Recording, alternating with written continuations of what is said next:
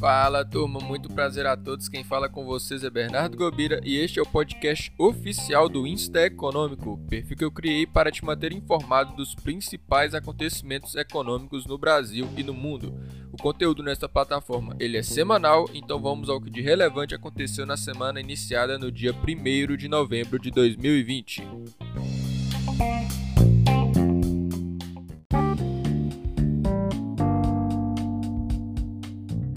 Tem como começar essa edição falando de outro tema que não seja a eleição nos Estados Unidos.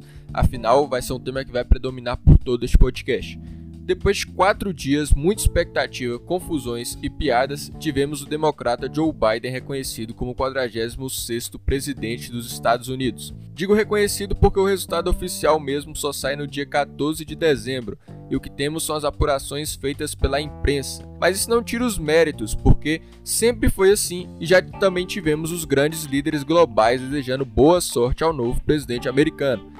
Quem ainda não parabenizou foi o Bolsonaro, que fez até mesmo uma live após o resultado e não mencionou o assunto. O que Bolsonaro fez, ou melhor, o que ele não fez, está muito em linha com a base de apoiadores do Donald Trump, esperando uma judicialização deste processo.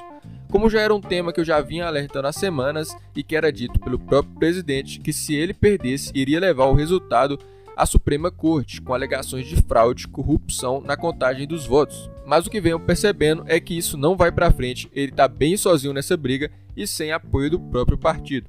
Só não descarto o desgaste a curto prazo no mercado.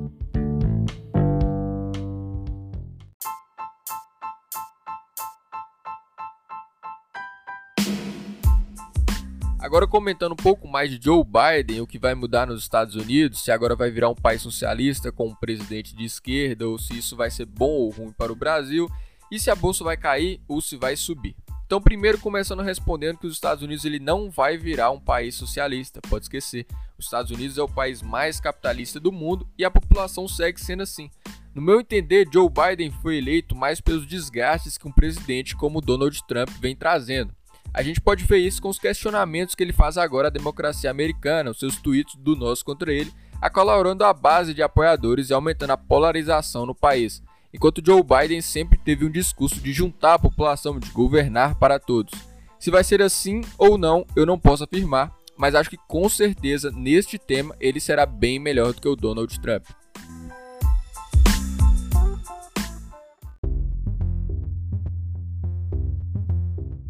Agora nas questões do Brasil, eu já disse que o Bolsonaro ele não mandou uma mensagem pública a Joe Biden, por mais que não seja um resultado oficial. Então é muito claro que teremos uma relação conturbada entre os dois líderes, porque ao todo tempo já se alertava que a relação política do governo Bolsonaro ela era mais pró-Trump do que propriamente pró-Estados Unidos. Mas mesmo que seja assim, eu não vi em nenhum lugar que o Brasil agora ele deixará de ser o quintal dos Estados Unidos, né, como sempre dizem. No máximo, nossa relação ela ficará estagnada porque já há muitos acordos comerciais e parcerias que já foram estabelecidos e estão em vigor. Também temos muitas empresas americanas instaladas em nosso território que possuem boa parcela da sua receita no nosso mercado. E aí o que o Thiago de Aragão, da Arco Advice, que é um dos melhores cientistas políticos que eu acompanho e que acredita bem nisso, né, que poderemos não ter um crescimento da nossa relação, se o Bolsonaro obviamente não quiser ceder algumas exigências do governo Biden, mas também dificilmente teremos um retrocesso na relação. E quando eu digo de ceder, muito provavelmente é a questão que eles devem pegar no nosso pé sobre queimadas e desmatamentos. Até mesmo no primeiro debate presidencial, o Joe Biden ofereceu 20 bilhões de dólares para parar de destruir a floresta, senão sofreríamos consequências econômicas significativas. 20 billion dollars. Stop stop uh, tearing down the forest. And if you don't, then you're going to have significant economic consequences. What about, what about Bolsonaro obviamente retrucou no Twitter dizendo não aceitar subornos, mas que estava aberto a projetos de investimentos que gerassem empregos na região amazônica.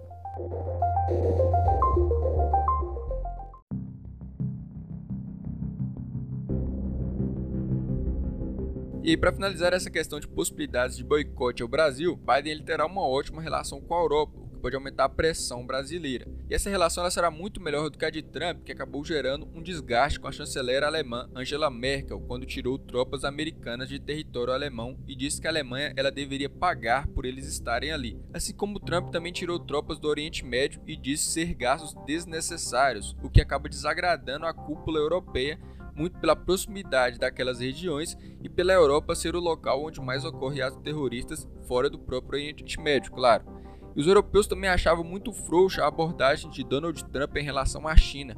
E de fato, Donald Trump ele sempre teve uma política de maior atenção aos Estados Unidos, deixando todo o cenário internacional de lado, o que ajudou muito na expansão ideológica e econômica de países como China e Rússia. Agora, com Biden eleito, tem muita gente que aposta em um crescimento maior da China. Eu também cheguei a me posicionar acreditando nisso em agosto, quando eu comprei um ETF de empresas de tecnologias chinesas. Ainda acredito que essas empresas terão maior crescimento agora, mas o discurso do Biden, o que ele vem adotando, é de medidas mais duras contra a China. Até porque esse virou um discurso muito populista nos Estados Unidos devido à quantidade de americanos que não gostam da China e aquela parcela que também achou que a oposição de Donald Trump era errada, as medidas contra a China eram erradas, sendo que ele mais vangloriava da boa relação que ele tinha com Xi Jinping, o ditador e atual líder do Partido Comunista Chinês.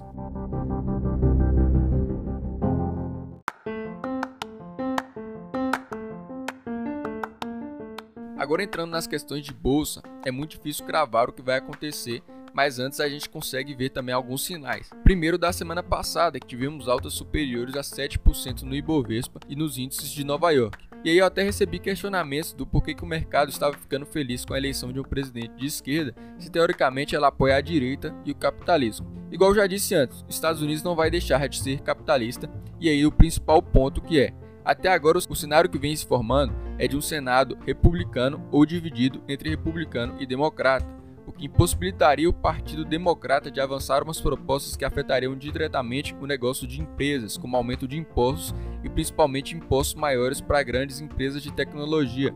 E ainda veremos generosos pacotes de estímulos, como os auxílios à população, que causam efeitos que já foram percebidos no auge da pandemia. Quando esses auxílios eles foram distribuídos, houve muita entrada de recurso na bolsa e os americanos até brincavam que comprar ações estava dando mais retorno do que receber o próprio auxílio. E uma outra questão é que com mais dólar sendo impresso, a tendência também é que o valor da moeda americana caia. Não dá para estabelecer até onde vai cair, porque as previsões mais difíceis de se fazer é sobre o desenrolar do valor de uma moeda. E uma outra questão que vale a pena citar é o estudo divulgado pelo Fernando Ferreira, estrategista-chefe da XP, sobre desde 1901 a bolsa americana ter tido desempenhos melhores em períodos com governos democratas e congresso republicano ou dividido o que na teoria não vai mudar a política econômica e aí vai haver também uma melhora nas relações internacionais, além também de nos livrarmos das volatilidades dos twitters traders do Trump.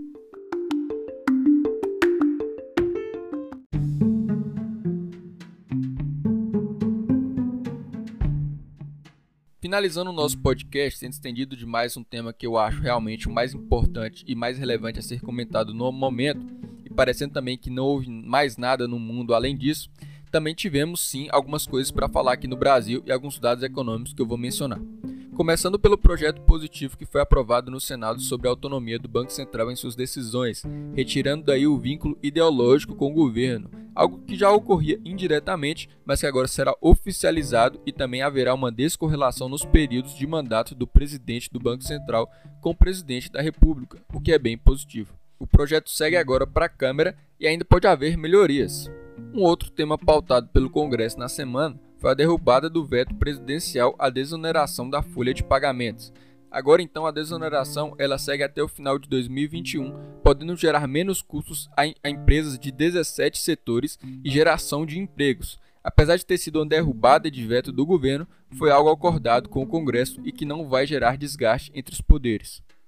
O governo compreendeu e construiu com os líderes partidários da Câmara e do Senado do Congresso a possibilidade de apoiar a derrubada do veto do próprio governo. Então eu acho que isso tem que ser exaltado, porque isso é maturidade política. Tá aí a fala do presidente do Senado, Davi Alcolumbre. Sobre dados econômicos, tivemos no Brasil a inflação registrando sua maior alta em outubro em 18 anos a 0,86%, e em 12 meses chegando a 3,92%, superior à rentabilidade do CDI e da poupança neste mesmo período. Enquanto nos Estados Unidos nós vimos uma geração de emprego para outubro ela desacelerar, mas mesmo assim sair acima da expectativa, reduzindo a taxa de desemprego do país de 7,9% para 6,9%. Já como relevante no cenário corporativo, vimos o Itaú divulgar seu balanço do terceiro trimestre com um lucro de 5 bilhões e o anúncio de um estudo da cisão da XP, passando sua participação para uma nova empresa que seria listada em bolsa, além de vender 5% da sua parte na corretora. Expliquei melhor sobre o tema em um post lá no Instagram. Um outro assunto importante comunicar é o acerto da Anima pela aquisição do grupo Laureate, realmente passando por cima do negócio antes anunciado pela Ser Educacional.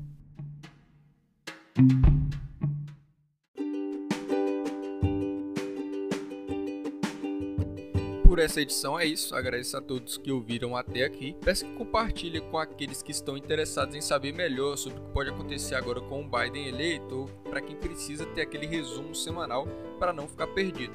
Obrigado e até a próxima semana.